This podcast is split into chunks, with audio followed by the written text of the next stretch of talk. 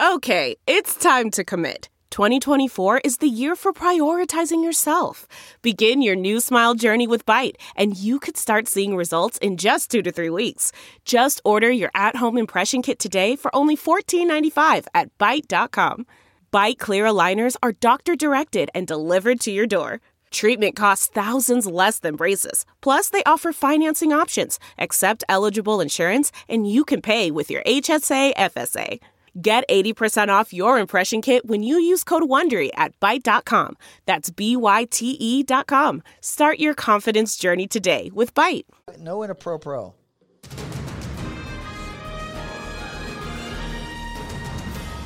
Happy Friday. It is September 24th. I can't believe when we meet again, it'll be October. This is like Is that the true? last half of the year is flying by for Flying me. by. I think that's a I think that's a fake news media s- uh, story. It's gonna it'll be October next Friday. Oh my I gosh, think. It's didn't true. look at my no, calendar, I just checked like it. I just you wouldn't I'm a real Greg. fact checker. Okay, I did a fact check and it is true. And I was next just Friday trying is to October do math first. in my head, and I was trying to figure out because I'm like, is there a 30th, 31st? Next You're month, 100 percent Halloween. right, Heidi. Woo, Hush my mouth. It's in the 80s. That's how I know. It's comfortable. It's beautiful outside. This is a great time of year. I I just wish this. this. would last for months and not Yeah. drop off a cliff. Yeah. But Yep. we'll enjoy what we can. So uh, get your pumpkin spice lattes out. and Let's dig into come. the issues. Before we get to the issues, I do want to recognize today, early this morning, um, Staff Sergeant Taylor Hoover was laid to rest at Arlington. I was actually planning on going to um, be there in Washington, D.C. His family decided they really wanted to have a day where they didn't have to answer questions, didn't want the media. So I'm happy they had that day um, just with people they wanted to be with today. Also, we learned yesterday that Utah National Guard soldier uh, Staff Sergeant Paul Lincoln Olmstead, only 29 years old, uh, died in training exercises. So, a reminder that even when we're not at war or in wartime, I guess at this point, since we've ended a war, our soldiers are still out there training, putting their lives at risk, and their families um, pay the price with them being gone, and sometimes still the ultimate sacrifice. So, thank you to all who serve out there. Um, yes. I don't know if this is political, but it is political. I feel feel like everything is political these days. The Gabby right. Petito case. Yeah. I- I don't know that there's anything inherently political about it. This is a political podcast, but it seems like there are some human politics involved in this case. Um, we haven't talked about it here yet, but if you have somehow been living under a rock, 22 year old Gabby Petito, um, her body was found um, last week or was that early this week um, in Wyoming? Um, she had made a stop in her van life with her boyfriend in Moab, Utah. We had seen them pulled over but not arrested. And now uh, the entire country's kind of been sucked into this story. And I have different ideas of why people get sucked into these stories, and then it makes national headlines, and people are talking about it, and they want to find this person and find answers. Now we're searching for Brian Laundrie, her, her um, fiance. I'm going to let you go first, Maura. Um, right now, what you see trending on social media is not just find Brian Laundrie, but missing white woman syndrome.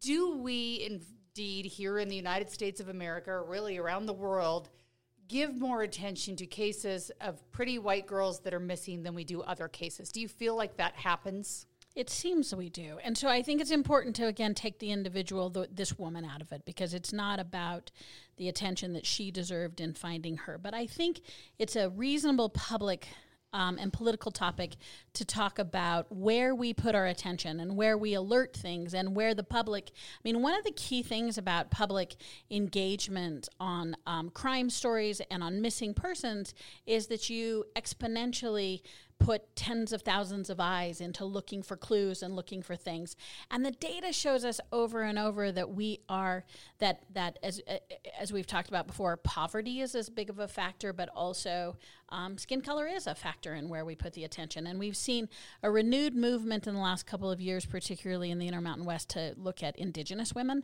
and how many go missing and there's lots of statistics about i read a wyoming story that there were i think 772 indigenous women who have gone missing during this time period. And it's not so much, I don't want to focus as much on the value conversation as it is when we don't do two things, I think we're at risk. One is when we don't bring attention equally to every um, all the resources. And I think exposure does bring law enforcement resources to those issues. And when there's an underserved community, we should pay attention.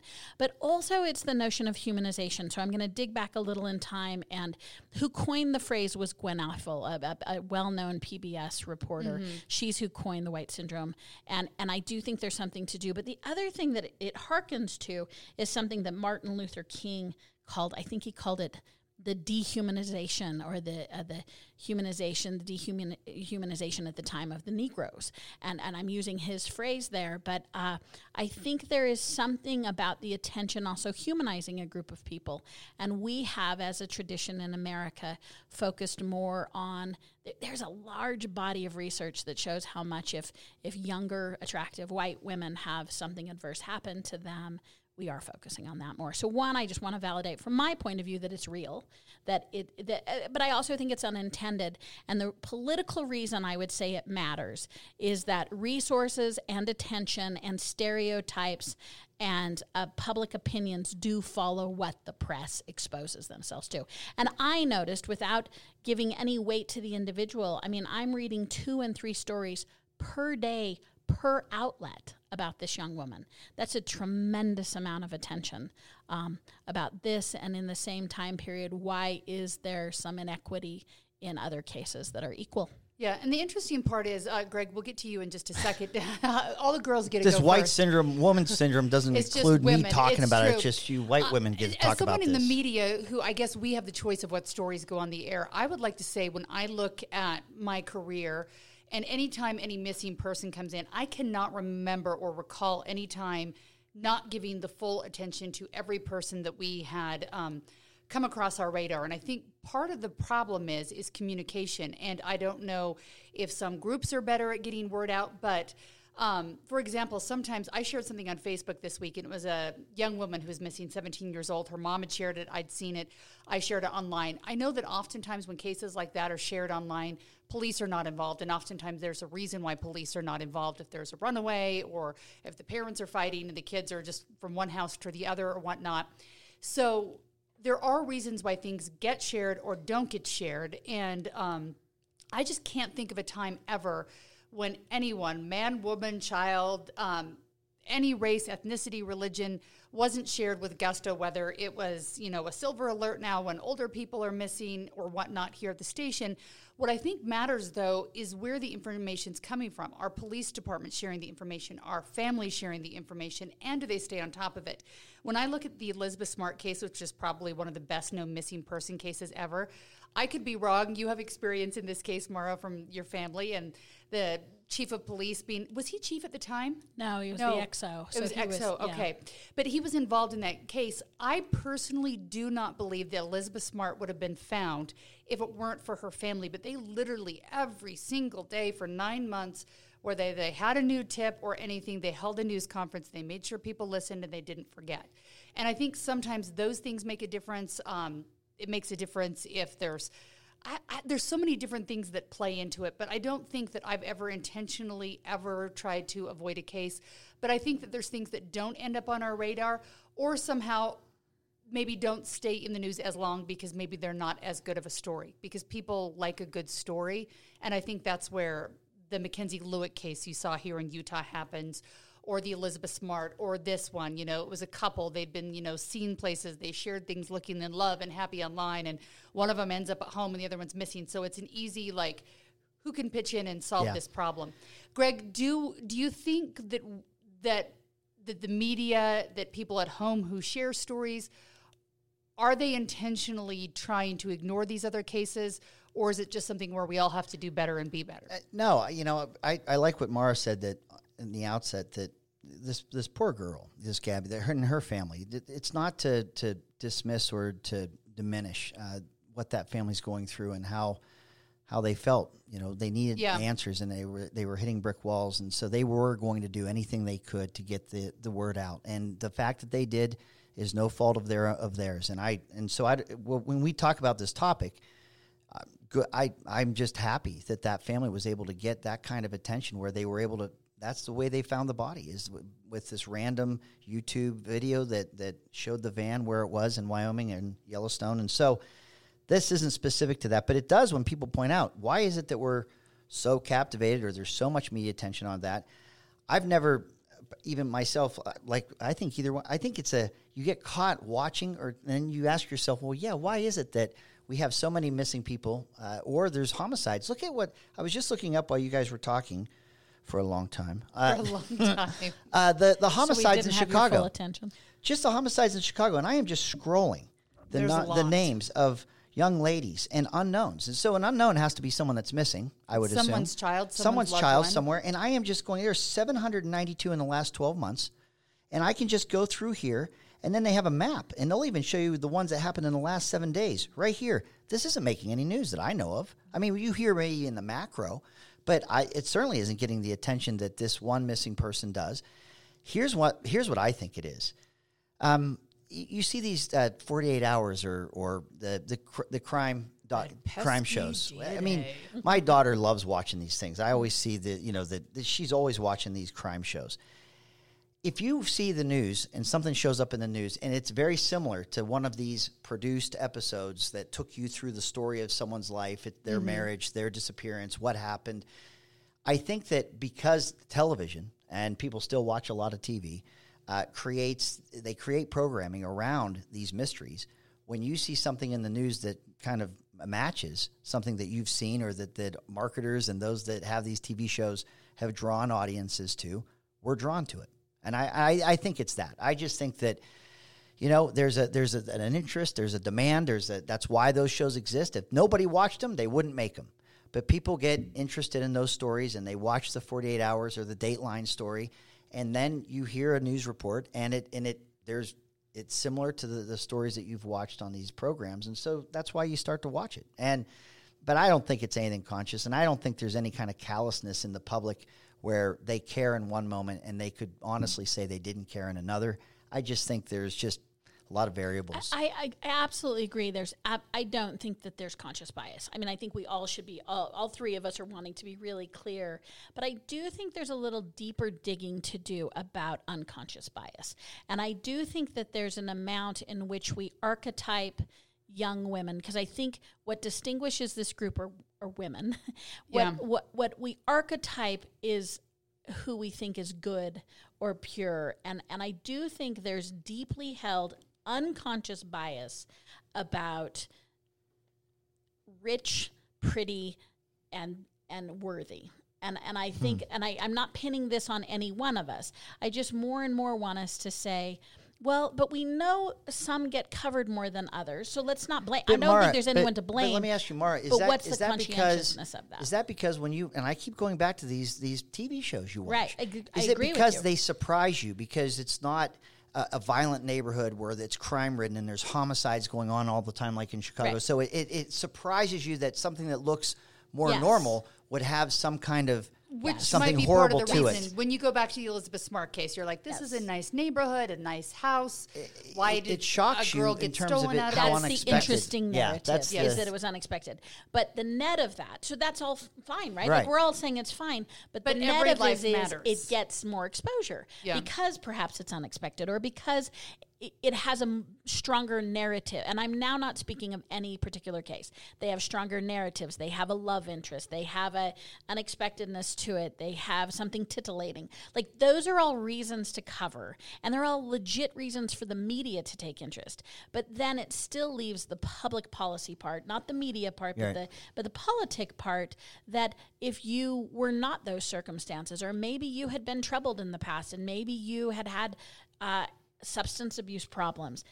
To what Heidi said, you're still missing, and we still need to find you. And so, how do we, instead of sort of, I like this conversation because it's not looking at who's to blame, because I don't mm-hmm. think that's the question, right. but how do we decide how to then shape that narrative? And and you started something I think that's really key, Heidi, in that maybe those narratives we can't find because the family is keeping them within themselves, or for whatever reason we can't find those. Not stories. everyone's good at going out and having Yeah. a press conference every day or has time because they have to Or go feels to work. confidence. Or, yeah, Yeah. So I think, you know, sometimes those things play a role. And I think that when I was looking through cases here in Utah, I was just kind of doing a quick search of my brain and things that we've covered. And I really do think Utahns, no matter who it is, they want to find them. They do their best. Right. They go out and search. I mean, I was thinking about the Elizabeth Salgado case. Uh, that started in 2015. Her body was found in 2018. 26 year old young woman uh, going to school in Utah County. She disappeared. Her body was found in Hobble Creek. Um, her story kept resurfacing was in the news a lot. There wasn't a lot to go on and i think that's part of the problem. Mm-hmm. like when you have an amber alert you have an amber alert because you have a specific car or a license plate or a description to go after and sometimes when it's like this body was found and you have nothing else to go on it's hard to keep telling that story. And so um, her family, I think, lived out of the country, and so they would come in and have news conferences as much as possible. Uh, they're still looking for her killer. Um, the Rosie Tapia case, I think we had the 20 or 25th uh, anniversary not long ago. Her mom, um, still desperately hoping to find her little six year old girl. Um, her body was found in a canal off the Jordan River in 1995. And um, Hser Ner Moo, you guys probably will remember that from 2008. A cute little Burmese girl with a refugee family. I think she was ultimately found at a neighbor's home. But I remember all of these searches. People cared. They wanted to find them. They didn't rest until they were found. So when we talk about that bias, I don't think anyone's being biased, but I think we can all do better at if something happens in a neighborhood where maybe it's not as unexpected, you know, do we keep going back and asking questions and find someone if the family's not the one that can talk or um, find people who can tell their story and share it on social media. It seems kind of dumb when you're always like, oh, what can I do? Share it. I see so often when there's a kid missing late at night or one of the older silver alerts, the police will come on afterwards and they'll say, thanks to you guys sharing this on social right. media, someone saw it, we found them, we got them home. Yeah. And so it seems like something dumb where you're not doing something, but I actually think sometimes sharing those pictures or whatever information out there brings people home. You know, I, Safety I, has a huge relationship yeah. to the community, right? Yeah. You hear that over and over and neighborhoods who call, neighborhoods who observe, neighborhoods who share things with law enforcement tend to be better at s- being a safe environment. Yeah, just thinking out loud as we're talking about this and throwing out ideas, you know, that story came to, you know, there was a Utah touch on that story. We had uh, the stop in Moab, and so right. there was something that, that I, but I think that that story is, has grabbed the attention of people or more broadly than just where they where there's been a stop or there's been some local. This uh, has been national interest. news. I mean, this is again. I'm not speaking to the merit, but just look at the volume. It's multiple outlets, multiple times. I mean, I'll just right. I'll just share it at my household. Um, it, it, my husband has done probably 10 15 interviews on this this week nationally interesting yeah. so so here's the thing i'm thinking so that story kind of came to us okay because someone's picked it up they started coming people started picking up this story and then started running with it okay what you're describing heidi is that we've had many cases here in utah where people rallied communities rallied mm-hmm. there was mm-hmm. coverage maybe this is a, a, clue if we're asking ourselves why is this white woman syn- missing woman syndrome so prevalent maybe we ought to answer that by saying people that are missing really do draw the interest of the general public, and we ought to be covering it more. And we they ought to be. Though. That's the but point. D- but how do we know that? How do we, we, know that? We have statistics about but who has gone. But Heidi just routed off all these examples that she I, did, I and she did it over a span of twenty years. Yeah, I mean, I'm not. There, there's a there's a big list though. If well, you were to look true, at people who are still missing or have. But is that because they haven't been? I mean, have they all been? T- broadcast and these are the only ones we remember no. or we just don't no they're not all uh, then, broadcast then the, I think that's then the message the is we should talk about it more because it seems to be a, a point of interest but I think the, be. the pronoun in that needs to be that we uniquely are looking at situations where the family has had either empowerment or wherewithal or money yeah. or because in most of these high profile cases you have to give credit to the family for continuing to push these or or friends or or because police is one of many cases eventually at some point and so yeah. So I guess we could all be better at somehow pushing them out there. And sometimes as a I guess even when we talk about let's just not missing person, but a car accident, you know, we talk about this horrible thing that happens, but the follow up doesn't always happen. How are they doing? Did they survive? What happened? Yeah. And because there's just the sheer amount of what's happening. And so police departments I don't think they don't care about missing people, but depending on the police department, they probably have multiple ones. Sometimes it's harder to know when it's an adult. Did they go of their own free will and choice?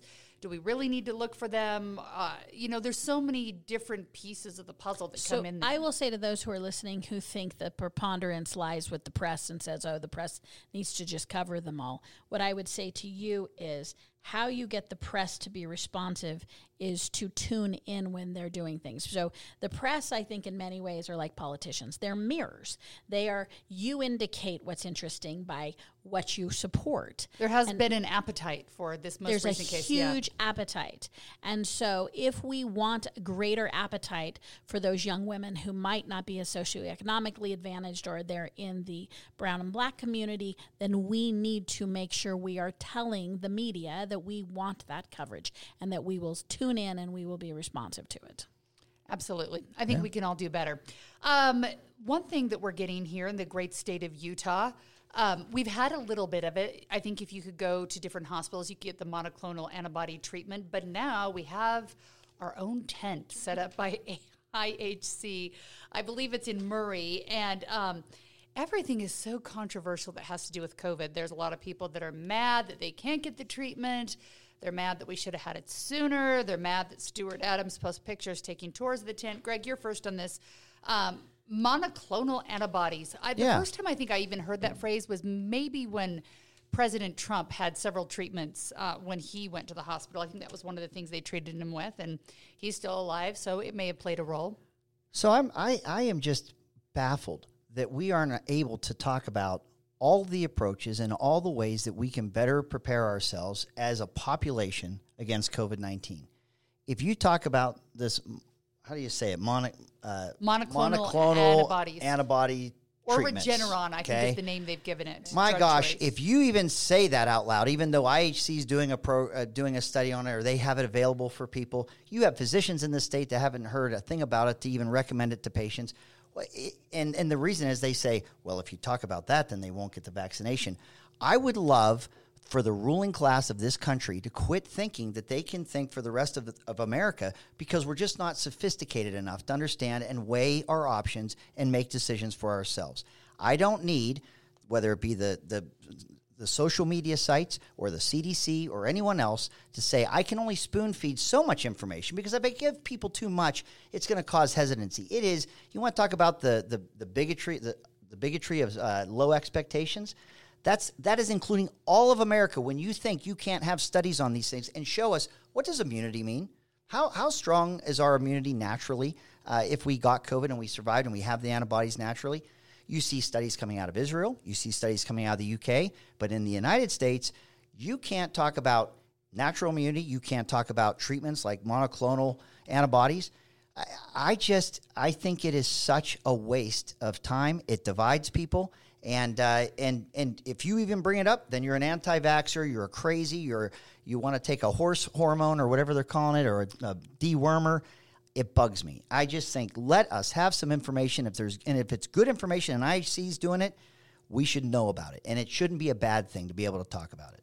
How's that? a lot of drama. So Yeah. I'm going to give you an A for your message consistency. For those of you who would like to go back and, and flip through our podcast, And we always resolve to that not just is- beat a dead that is horse. but Craig's response my to COVID goodness, is it comes up every week. the Democrats suck. There's some ruling Well, class. you must have a guilty conscience, 'cause I never said love- Democrat I once in love that the rant. richness of Heidi asking a Utah question, which I will go ahead and answer from a Utah perspective, in which the Republicans stand to be this ruling class that you so speak of. No, they're and not. so, oh, the Republicans aren't the ruling class in New York. no, it's it's no, it's the it's No. the I think the they might be, be I- only because I- they have a majority. it's the limousine Like liberals. a No, there's a ruling class, but super they're duper left. majority. They're left of center. But now that I get off of the it's like a Liz semantics of your Cheney. rant, If, you- if you're talking about Liz Cheney, that's a ruling class Republican. You're right. go Liz Cheney.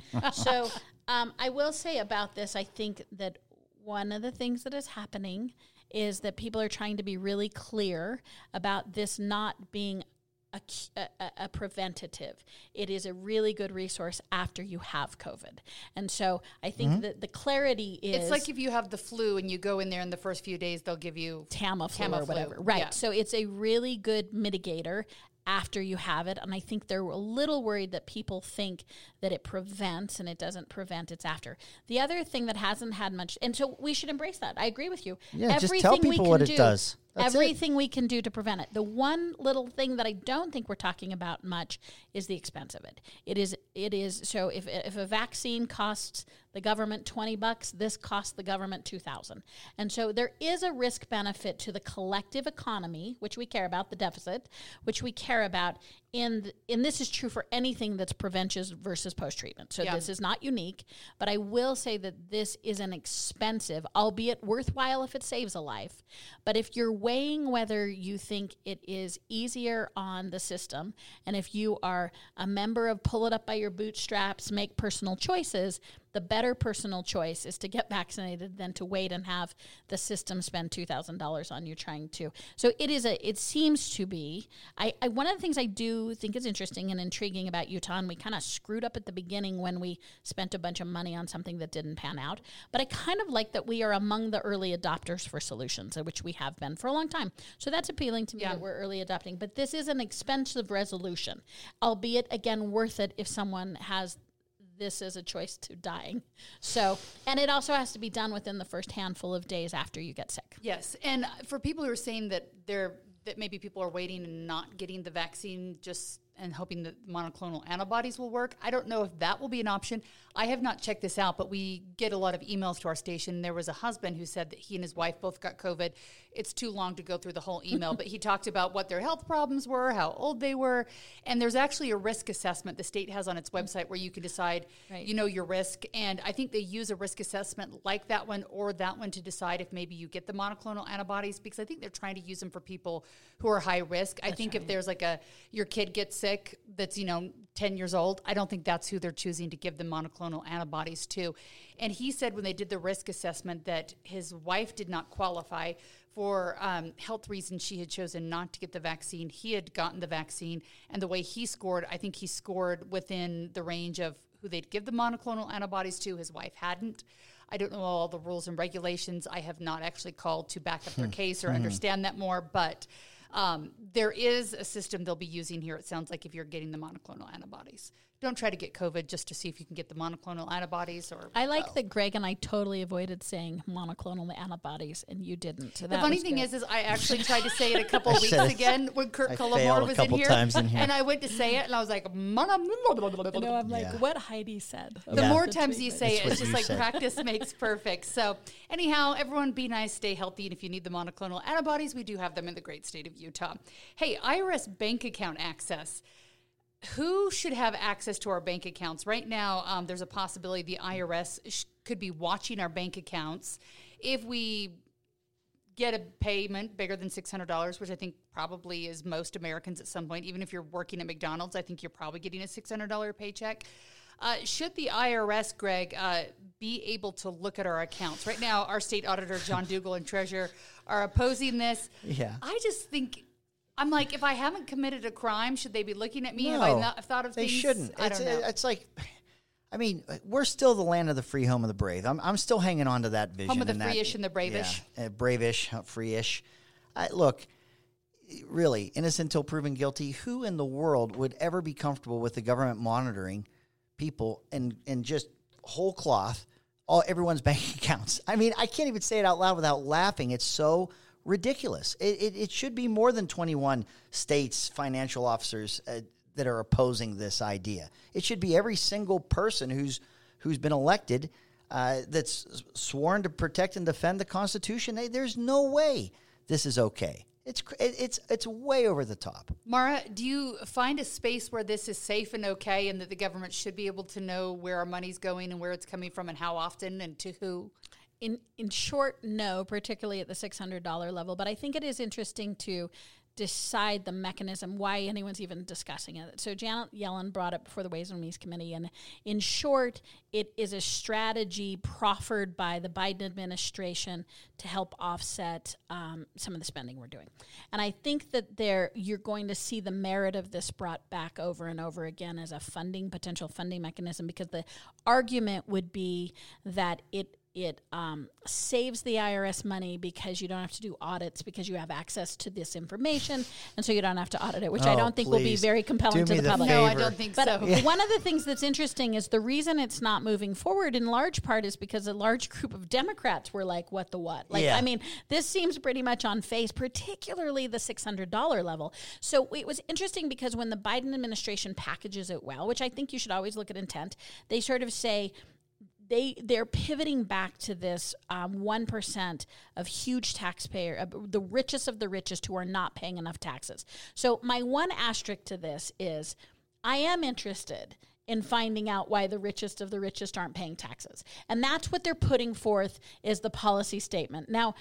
How I saw it activated in that you get to check out my bank account if it has 600 bucks in it is way too far apart for those two things. Yeah, I'm So- sorry, auditing is hard, but you don't really Right. need to know how much I have I- saved by up the in way- my penny bank. So I'm all for getting more money from the richest of the richest. I am for that aspirational goal, but this particular implementation just seems at best ill-advised. Yeah, it's it, look, and and as I'm saying that in the six hundred dollars, if you go over what five thousand, there's there's IRS forms that have to be filled out already. Yeah. Uh, if you're uh, if you're if you're cashing out or you're spending money at, at five thousand, you want to have cash or whatever it is. So, you know, there's already a, a pretty tight scrutiny that I think is probably too much in the status quo, let alone drill down to this. yeah, and banks already amount. have limits of if somebody brings in a certain amount of cash, it has to be Right. reported, that kind of thing. Yeah. But I just don't know that I want the government to know how much money I have saved or how little I have saved or how much money I have coming in or going out. I just don't know. You know, that that's why- that's why that. I've- I've always- I don't even tell my mom. I, that's why I've always hated income tax. Honestly, I, I've never thought it was the government's business for you to have to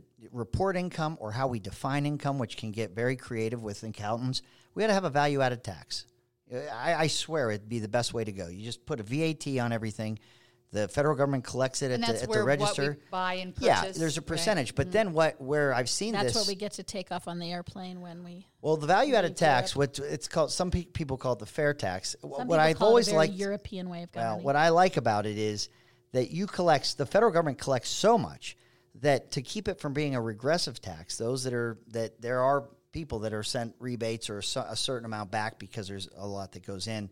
I'll tell you what, you want to know why the rich don't pay a lot of taxes? because they have a lot of because they know how and a lot of exactly because they and Yeah. they never will and all these ideas that you're going to tax people more you might get upper middle class you might get people that are defined as Hey, rich but they're streamline, not baby. You and I but will meet Goldman in the middle Sachs, of uh, tax uh, shelter mechanisms and they're all over the place What about a flat tax? you have Do you people like a flat tax? yeah i love flat taxes The problem is there's um, always a way God around does a flat tax. I love flat up. taxes. So, but here's the thing, you know, even even I've seen this thing where they're borrowing money because it's cheaper to borrow money Right. than it is to pay themselves and pay the taxes on that money.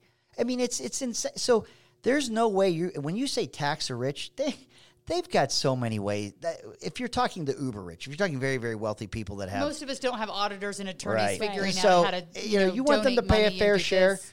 I don't know. I I just it's um Yeah. I think it's worthwhile to take a crack at getting them to pay their fair share, but this is not the means. Yeah. means. And I was glad to see.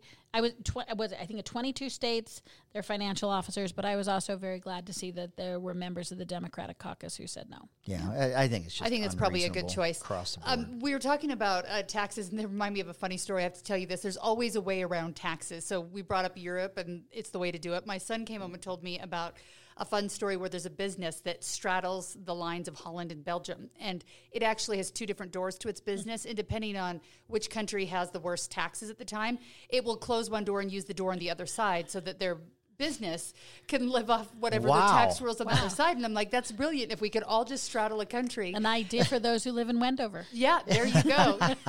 so we're always But thinking. then you live in Wendover. Always you live in thinking. then you live in Wendover, and it's a long drive to the hospital or any Target or Yeah. Walmart or. But they've got Amazon deliveries there. They got a museum for the Enola, was it the Enola Gay out there? I don't know. I, don't only go out there to take my Instagram photos in the white sandy desert. I kid. I don't do that. I need to get hipper. Yeah, that's a, that I- is I trendy know. now, isn't it? It Everyone's taking pictures out there, and I know Wendover salt was never so cool Yeah. before. it's all so Uh, cool. I know we have to get Greg out the door soon, but I want to ask um, Maura about this because maybe she has some insight. Maybe you both have insight. But yesterday, um, a surprise email that came out saying that Jeff Merchant, uh, the chair of the Utah Democratic Party, stepped down. He was only elected, I believe, in 2019, reelected this summer. Uh, he said he's stepping down for health issues. I honor anyone who wants to take care of their health. Is there something more behind this? Is this a bad thing for the party? I feel like Democrats need something solid right now here in the state of Utah, especially leading up to even municipal elections, which are important whether people like to show up or not. You know, he's been a party stalwart. So first, you know, thanks for the service because it is tough row to. It's not a fun job. It's not a fun uh, for either party. I mean, I just say that is a No, it is the worst is a job. tough mess, and you've got politics, the most active of the active politicos. That is a tough row. But you know, I did ask around about that. I'm going to have to put a pin and say I've got to get back. I'm not hearing others. It seems very unexpected. I can read. I Um, read between the lines. I know everything that happened. Wow, good. Yes, And and I mean it's very unexpected and he has been a passionate member. I will say in the past, Democrats have had um, high profile. I mean, our, our, our friend Jim Dabakis was an example. Yeah. We've, the Democrats have had people who can draw attention to the agenda. And um, Jeff, as was Derek Brown before him, kind of known as moderators, a little bit get alongers. And um, I know that p- many people enjoyed working with him, and he was really about the policy. It's an interesting decision about whether um, the Dems will go for another firebrand or whether they'll go for more of a methodical peacemaker. But Are you going to put yourself up for this or no? I've been waiting for this. You've been moment. waiting to get on the No, cheese grater I- of I- life. no, I, I, I will not be putting myself No, up for this. I can't believe it. Maybe Greg. I wrote yeah, in Greg's put name. my name for Does the this Democrat hurt your- Party. I would, does I this would hurt love Democrats that. At all, or is it just another bump in the road and you know, there will be someone so, else to so fill? I'm going to say what what everybody in who's been involved in Democrat par- politics knows is that the tradition in Utah is the Democratic Party is actually tends to be a little more organized than the Republicans out of necessity. Yeah. they No, need to I pool agree with their funds. They Yeah. need to pool their resources, and they need to have better targeting because they need to use their money wiser. So a strong Democratic Party, I think, helps Democratic candidates more than the Republicans' level of organization at any given time because you know the Republican brand is such a just a Yeah. default brand. So I will say having an organized state party particularly, and that's important because it can draw national funds and it can draw attention to congressional races and that trickle down of money and messaging really matters to down ballot Democrats. So I would hope and love to see them even being more robust than they have um, in the last several years. So I do, I do think it's really important to to local Democrats to have a strong party. All right, your ears on the ground. What are you hearing, Greg? Hughes? well, I'm not hearing a thing. I'm just. I just. Mm. When Jeff I called just, you, what did he say? I know politics, and I'm going to tell you, it is one of the hardest jobs, easily the hardest job. You have donors, uh, then you have grassroots, and then you have elected officials, and they're and they seldom intersect in terms of uh, those are very separate three rings in the three ring circus. I, I I'm looking at that, and I'm just thinking because he fought for this position. This was a challenged chairmanship. I mean, that that wasn't an easy race. I mean, that Yeah. was making news Relatively recently. Very recently. So June-ish? for him Yeah. to turn around and and and tap out, he's not raising money. Uh, there's no other reason why a chair does not want to lead that party, especially if you fought for that position as hard as you did, unless you can't make payroll. There's an overhead that's du- that's due every single month in every in in these political parties, and he's not seeing success.